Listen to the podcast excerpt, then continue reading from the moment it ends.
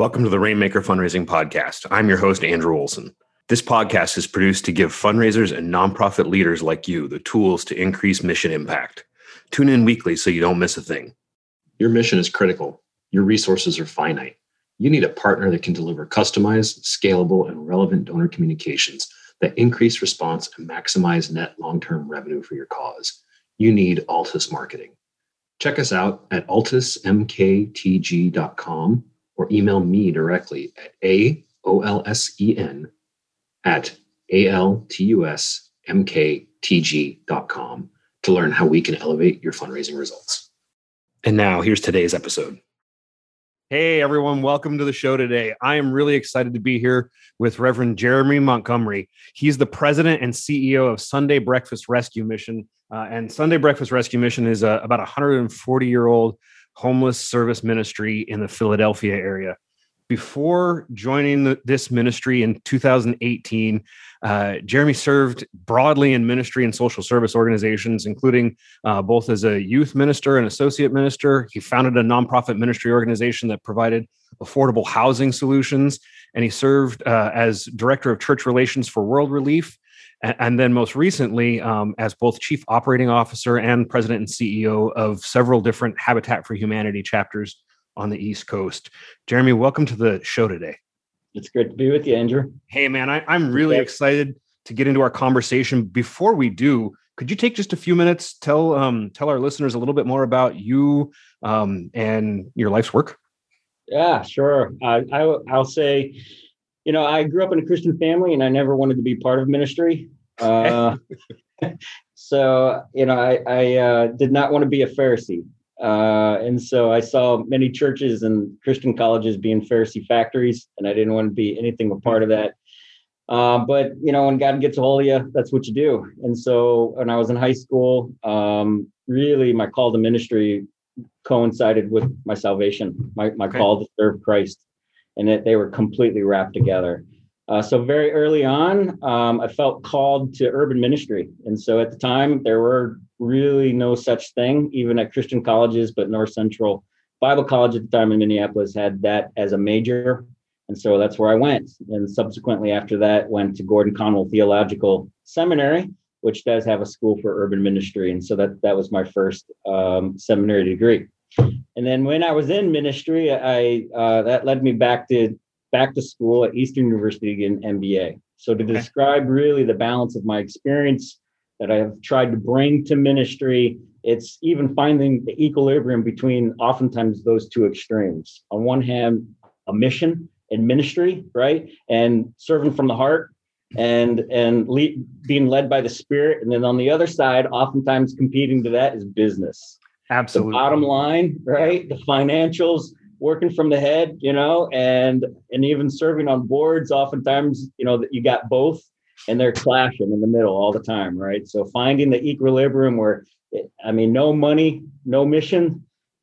If you've ever heard that before, uh, right? And yet, uh, no mission, you don't get money in terms of raising it. So it's you got to so have true. both in order yeah. to be able to be successful.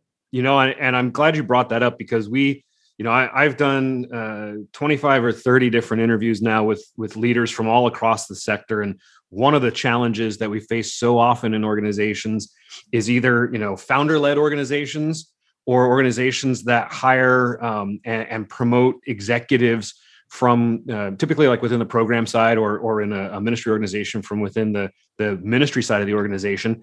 And and while those folks might be well meaning uh, ministerial leaders they don't always have the business chops, and that tends to get organizations in trouble. You and I were talking a little bit um, uh, before we we started recording about that, and I, I want to get into that.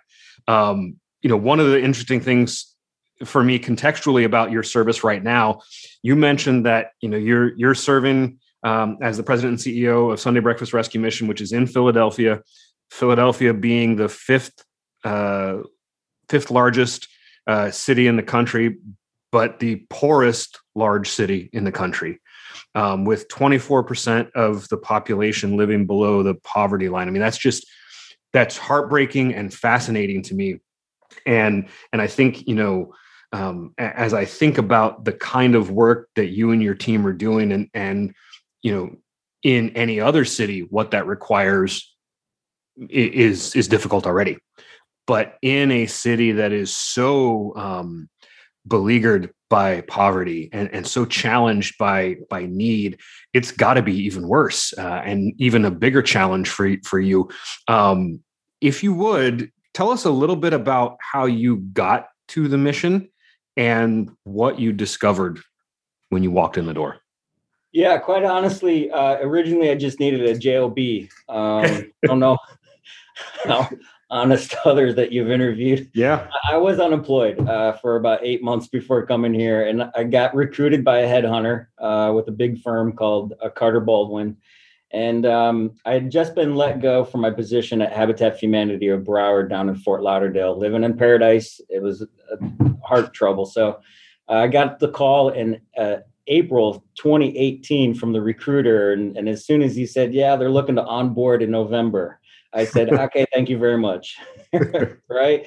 But there's just the way that God works. And, you know, doors closed on me with other Habitat chapters and affiliates. Uh, I was crisscrossing the United States interviewing in a lot of places. And so when I arrived, um, what I really felt was the true convergence of all of my experiences. Hmm. And, and it very simply, um, I was able to describe to people because they would look because this was a hard environment to come into. So we are the uh, uh, city of Philadelphia's largest homeless shelter for men.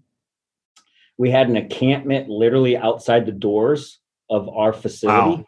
Wow. Okay. Um, Pearl Street uh, is kind of like the side alley where the main door is into the mission, and for decades, um, it's it's basically been Skid Row okay. um, on this stretch of a couple blocks of, of the city of Philadelphia.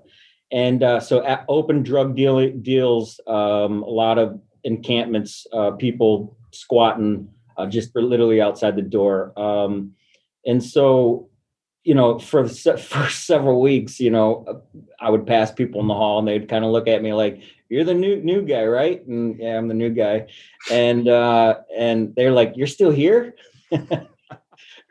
I'm still here. Yeah, I am. Okay, because you know it, it, just was a hard environment. And even um, you know when I talked to the recruiter, um, he said, Jeremy, I mean, the truth is the, the right candidate even needs to feel comfortable of making that right hand turn off of a main street down that alley and feel hmm. okay and not feel scared. And he, he said, We've been talking to top echelon executives, nonprofits, even pastor types, and not everybody can do that. Sure. Uh, so one of my first ministry positions was I did gang intervention in the Boston Public Schools. Okay. so that knowledge actually came to use because I was able to spot and observe and see the gang activity uh, essentially controlling the block hmm. that the mission sits on. Okay. Wow. And so my urban ministry, both education um, as well as my experiences, um, really uh, was able to have eyes wide open to see what was really going on here.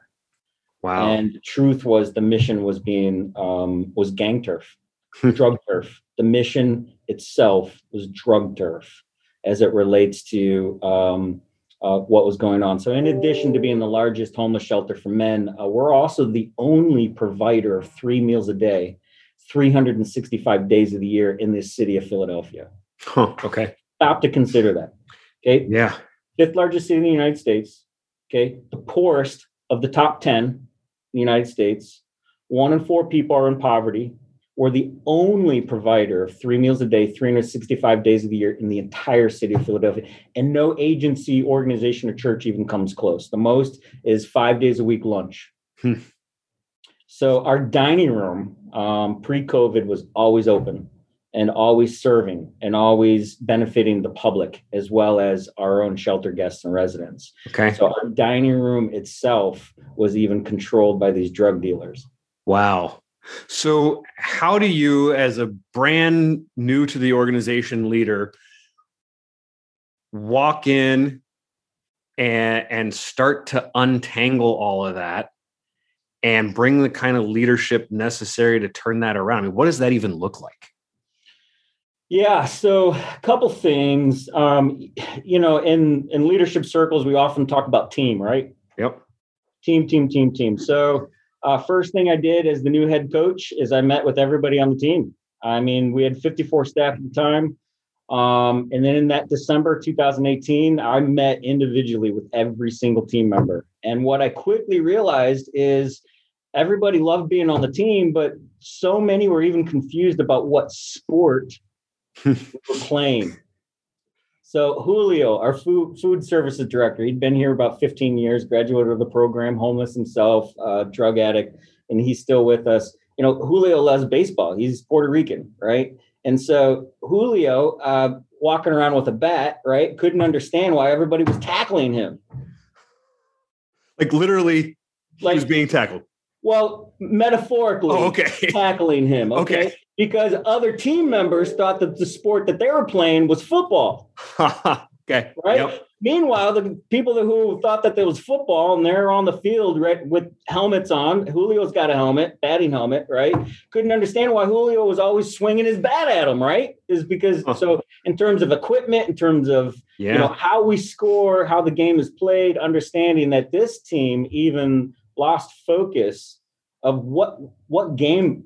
How do, how do we win? They wanted to win. They're on the team. They're called by christ and they wanted to score those wins and get people to heaven and rescue them yeah. out of poverty. But just the, even the fundamental language of what it means to win the game. And so learning that and listening to that and understanding that that we were losing as a team and just realizing, okay, my job as the head coach is number one, okay, this is the game of football. I don't care. This is the game of football. We're going to use the metaphor football. Yep. All right.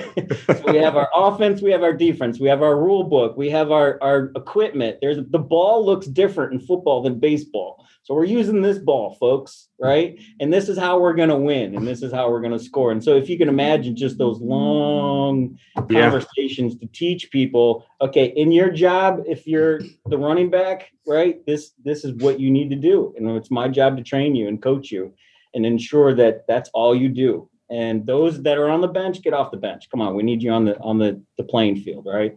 So. um so that was the first recognition. And then the second thing that I would love um, to draw out is, you know, very initially we started went scoring.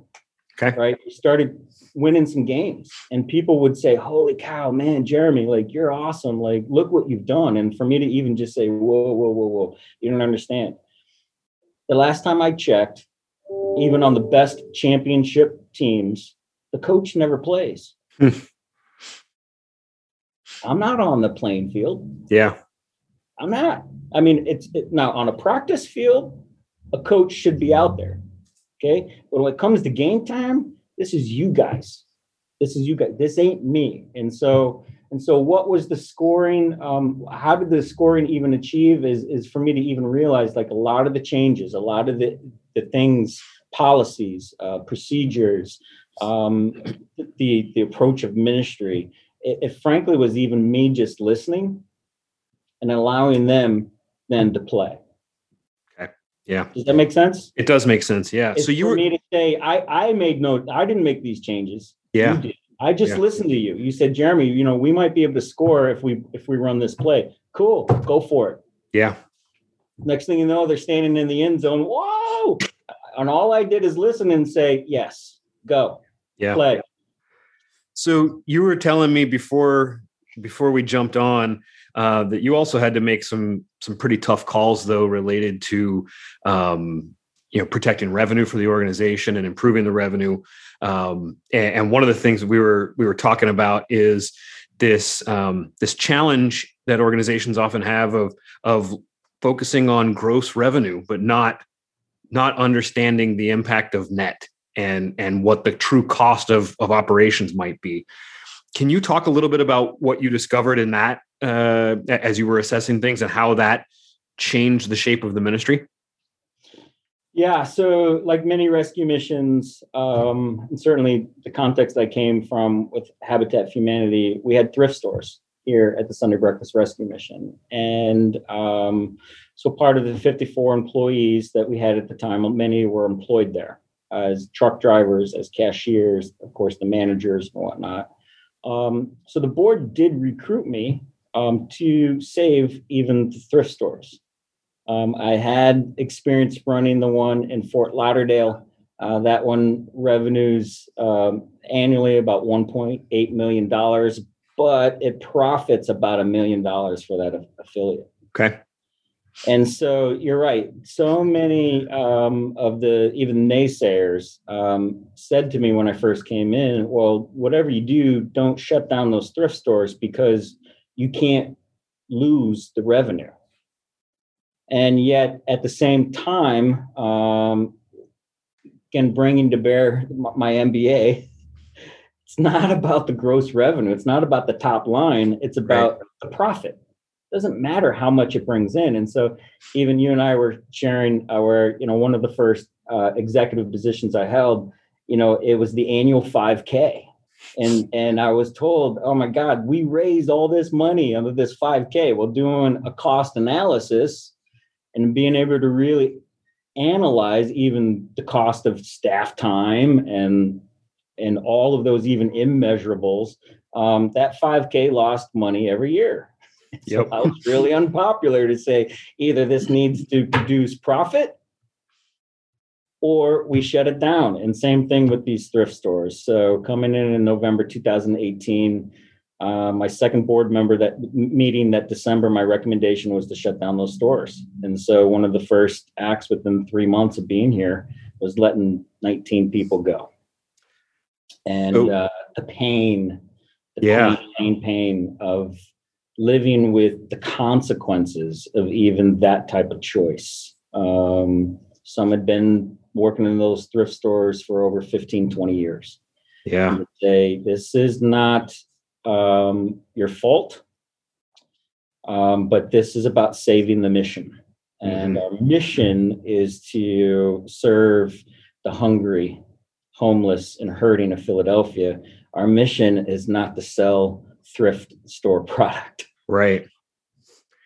So, I mean, that is, you know, I've I've had to do my share of layoffs in the last 20 years and I hate them. I mean, they're they're they're, they're not no, they're never easy. It, you know, I, I much prefer to have to have a termination conversation with someone who's, you know, chronically underperformed or something like that, because then there's a reason to it, right?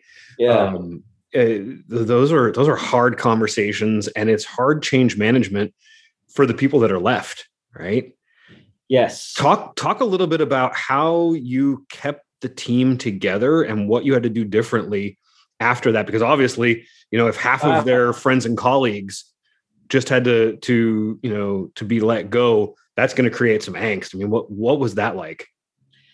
I mean, very practically, um, I can say this that uh, to everyone else left, uh, that same February 1st of 2019, um, I established a living wage. That's awesome. Okay. So, are, we, are you the first rescue mission to do that? I don't know. Okay. Because I, I, I mean, I've been in this world for 22 years and I've never heard that before from another mission. Okay, so so we were in financial debt. We had deficit, five straight years of deficit budgets here. So to answer your question, what did I do for everyone else?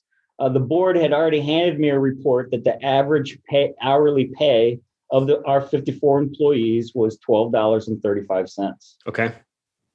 Average wow. pay full in Philadelphia. In Philadelphia. So, uh, part of letting go um, many on January 31st, it was then standing at, at an all staff meeting that first week of February and say, effectively February 1st, every full time employee here at the mission, now moving forward, minimum is going to make $15 an hour. Awesome. And minimally, um, full health care. Okay. No, co- no, no contribution. Wow. Okay. Okay. And so, yeah, very practically, it, it said to everyone else, we cut these thrift stores because they were losing money. Yep. So the most recent year had been $220,000 of losses just from the stores. And to say, instead, we're investing in you. Okay. So in many respects, the donor dollar was was supporting and subsidizing those stores. Yeah. Even say we're going to bring those donor dollars back into this house hmm. into this ministry and you are here and now we are investing in you That's a great point. I mean, I, I didn't even when you were talking about the losses on the thrift store, I didn't even make that leap. But you're yeah. right. I mean, to to authentically sit in front of a donor and ask for a gift, knowing that the first two hundred and twenty thousand had to go to pay that you know debt down. Yeah, and you know, and justifiably, it was viewed as the thrift stores were viewed as a ministry. Sure. Justifiably, it was used, used even as a as a furniture bank to those in need. Um, justifiably, again, cheap cheap clothing. Yep. Uh, it was a workforce development training center um, for those that we are serving on the homeless side. I mean, there were all of those components, but um, not at a loss or of two hundred twenty thousand sure. dollars. And, yeah. and right, in, in any situation, I think when you really look at it, you can say we can do better with two hundred and twenty thousand dollars than just to have these stores open. Yep right? Yeah, and and it was a and, and yeah, it was even one of those things. I didn't want to sit in front of a donor. Right. You know, can, can you help us with ten thousand dollars this year? What are you doing with it? And you're yeah, a, that's a tougher conversation. Well, right. First thing we're going to do is keep our stores open. Yeah. Yeah. No kidding. So no, and I, yeah, I mean, and I just think of like, what's the opportunity cost, right? So if you're going to take that two hundred and twenty thousand dollars or whatever, and invest it somewhere, where else could you spend it that it would grow and develop and you know either either do more ministry or deliver more revenue growth so that you could do even more ministry right correct yeah i mean that that correct. makes a ton and social enterprise is a cornerstone for many ministries yeah. again habitat coming from that ReStores for many is their lifeblood as well as thrift stores uh, for um, rescue missions, and many yep. other rescue missions have gone on to so many other types of social enterprise, right? Yep. So it's valuable, but the bottom line is those enterprises should be profitable. Yeah, hundred percent agree. So I'm I'm curious. You know, that's that's a ton of change to to deliver into an organization in a very short period. Um, to to be able to sustain that you've got to be working from a, a place of some really strong and and well considered core values talk to me about the values that are most important to you as a leader oh uh, yeah i think it's a great question um, I, I, think one of the core values um, is even the ones that we try to employ with the men um, whom we serve um, and it's just, it can be boiled down to a formula. Uh, so again, MBA uh, and seminary, here we go. Um, and, and the formula is this uh, rules. Again, I described to you in a game, in a game, you need to have rules. Um, rules minus relationship, though, equals rebellion. Oh, interesting. Huh. Okay. Yeah. So that's the formula. Rules minus relationship equals resistance and rebellion. Hmm. Rules plus relationship equals respect. And uh, so that this is not my formula. It actually comes from my wife. I don't know where she got it from, okay. but you're very proud that I gave her the, the shout out, right? Um, and so and so when we look even as Christians to what relationship means even with our heavenly Father, you know, that we look to see that that relationship comes through his son, Jesus Christ. So it's a simple model even to look at what's so powerful about the son of God coming to earth. It's boiled down to this simple word, incarnational incarnation, the incarnation of Christ. He himself came to be present amongst us. Hmm. And so that is even as simple as I define relationship. Um, back when I did gang intervention um, and youth ministry, I did a lot of times of youth ministry, whether you're in a young life context or those types of ministry. Sure.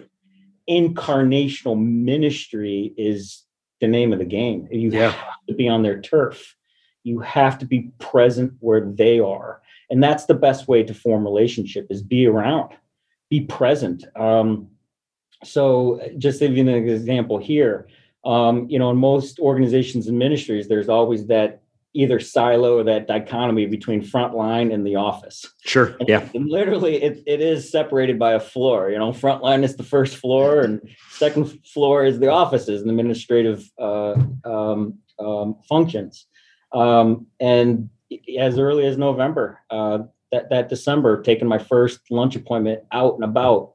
You know, we're a couple blocks from very historic, great places to eat, and realizing my donors, even in these appointments, wanted to be one place only, and our that was our own dining room.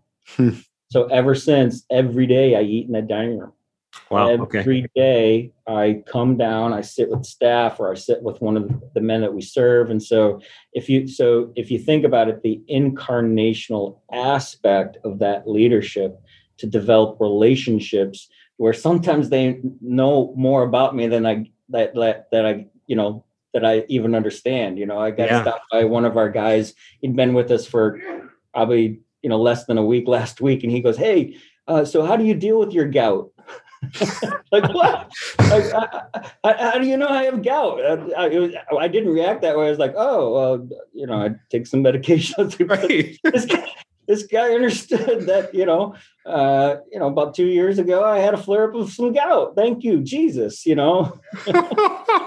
right um but it so rules right plus the relationship equals the respect Mm. And so we we pump that into our staff, our frontline, and even just even our administrator, our fundraisers. Is you got to know who our staff are. You got to know the men that we serve first name basis. I'm always challenging them.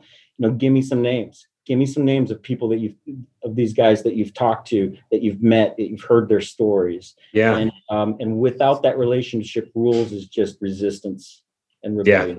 Yeah, that makes a lot of sense. So you've uh, you've dealt with a lot already in the couple years you've been at the mission, um, and it sounds like there it was a series of at least early on a series of uh, crisis crisis after crisis. You know, sort of as things be, began to stabilize. What did you learn about yourself in that process? Hmm. Um, I do have blind spots. Okay. Um, as the coach, I'd like to think that you know I've learned the game enough that um, I know how to play it myself, and um, uh, there are sometimes that I violate my own rules. Fair enough. Yeah, and um, and just the the humility to recognize that um, even the best thing I can model to my own team is is my own confessions. Hmm and my own admissions of like, yeah, you know, I just really came in with a bad attitude today. And yeah, it's okay because you do you have those too, don't you? Yeah. Well, as you can see, um, human. So blind spots. Um, I would have thought and like to have thought, believed that at this point in my life, um, I was aware of them, hmm. and um, and I still have some. Okay, that's good learning. Um, so we've got time for I think like two more questions probably. I, sure. I I the next one I want to get your perspective on is, you know, you you've been leading organizations uh, and and groups of people for a long time. What's what's something that you'd share with a uh, you know someone who's a new or emerging leader that you wish somebody had shared with you on day one? Um, another story. Okay, so say that again. I'm going to share another story. Okay. Yeah. Okay. This is a story I share all the time. It can be summarized with this um, never, ever, ever, ever ask someone else to do something that you are unwilling to do hmm. yourself. ever. And so the story I, I, I share connected with that is um, it was my it was the summer before my senior year in Bible college, okay. North Central Bible College, now North Central University man, I land, landed a paid internship at an urban church down in Dallas, Texas. And, and that just didn't exist. Paid, right? I was going to get paid to be an intern at this urban church. Uh, so in South Dallas, uh, rough, rough area, I think still to this day, in Kiestwood, um, arrived, drove all the way down Interstate 35 from Minneapolis and in, in, into Dallas, arrived really excited was met by the pastor and he said, "Welcome, you know, to Texas with a with a southern draw, right? And you know, follow me, you Yankee, essentially." and so he proceeded for the next 45 minutes to give me a complete tour of the entire church facility. including a gymnasium, the sanctuary. And of course, this tour, and I shouldn't say of course, because I didn't realize it at the time, the tour I slowly began to realize only consisted of showing me where all the janitor closets were. Hmm. And I began slowly to understand what was really a misunderstanding of my part that the reason why I was paid is because for the summer I was going to get to live live for free in the parsonage on the property. Okay. But for the summer I was going to be the church custodian.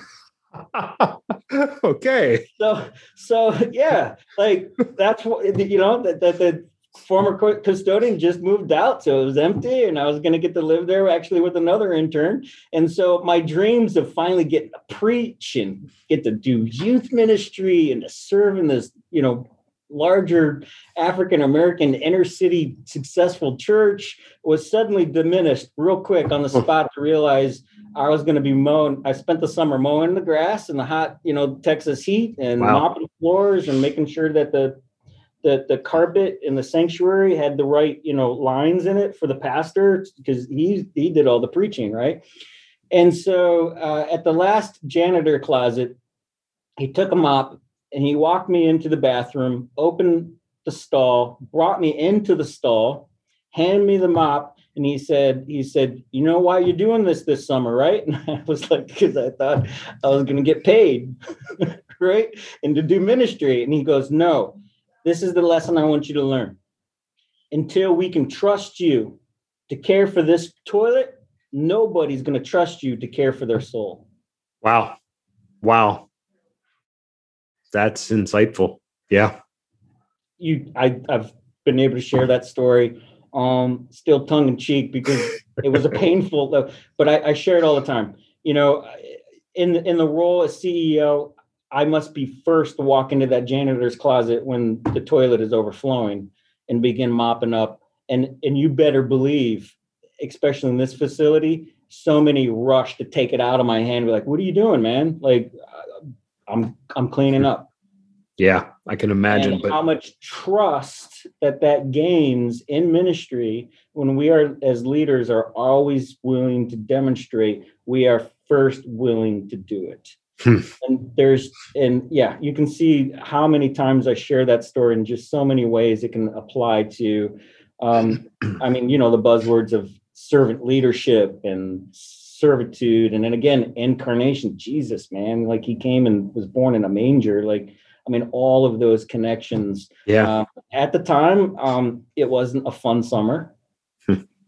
I can right? imagine now. 1995, Dallas, Texas. Um, but to this day. Um, so yeah, the advice to an upcoming leader: um, um, become a janitor. Hmm. Jesus was first a carpenter, the son of a carpenter. Yeah. You think that he was doing um, the, the beautiful, fun work for his father with yeah. his father. It was his father that was crafting um, things out of wood. Jesus was doing a lot of janitorial custodian work. Yeah, cleanup work for sure. Himself, right? Yeah, that's that's phenomenal. All right, so last question for you, and yeah. this is a little different than I've done in in other conversations, but I would love it if you'd take two minutes maybe and tell us us the most encouraging story of life change that you've experienced at the mission so far. Oh man, um, COVID 19 really tested us and we won. Hmm. Um, so this time last year, um, we had experienced 57 positive cases at this time last year. Um, so when we first shut down our dining room to serving the public on March the 16th, uh, which that's what we do. We, hope begins with a meal. We serve people needing to pivot within two days to do grab and go meals. So still to this day, our dining room's not open. Uh, but for us as a team to again to pivot to still feed and take care of the hungry to this day we're the only dinner provider seven days a week in the city of philadelphia to somebody who's hungry um, as you can imagine we all remember uh, as early as march i had to leave it voluntary for many staff um, to come to work. Okay. right? Um, Yeah. They're not all of us are are frontline. And throughout the entire pandemic, I had 100% of the staff report Wow. to work. Wow. The only time that we went remote was uh, from a period of May 7th of, of 2020. Uh, so roughly, again, we just uh, crossed the anniversary to the 28th for three weeks. We had a complete facility lockdown because we had 35 positive cases when we had 63 in the building. Okay. So we were tested on um, uh, April the 29th by the public health department. The entire facility of 63 of us and 35 were positive and asymptomatic. Wow. So it meant that none of us could uh, go home. Um, I went th- from, for, from a period of time of, of February 23rd to July 29th without seeing my two boys.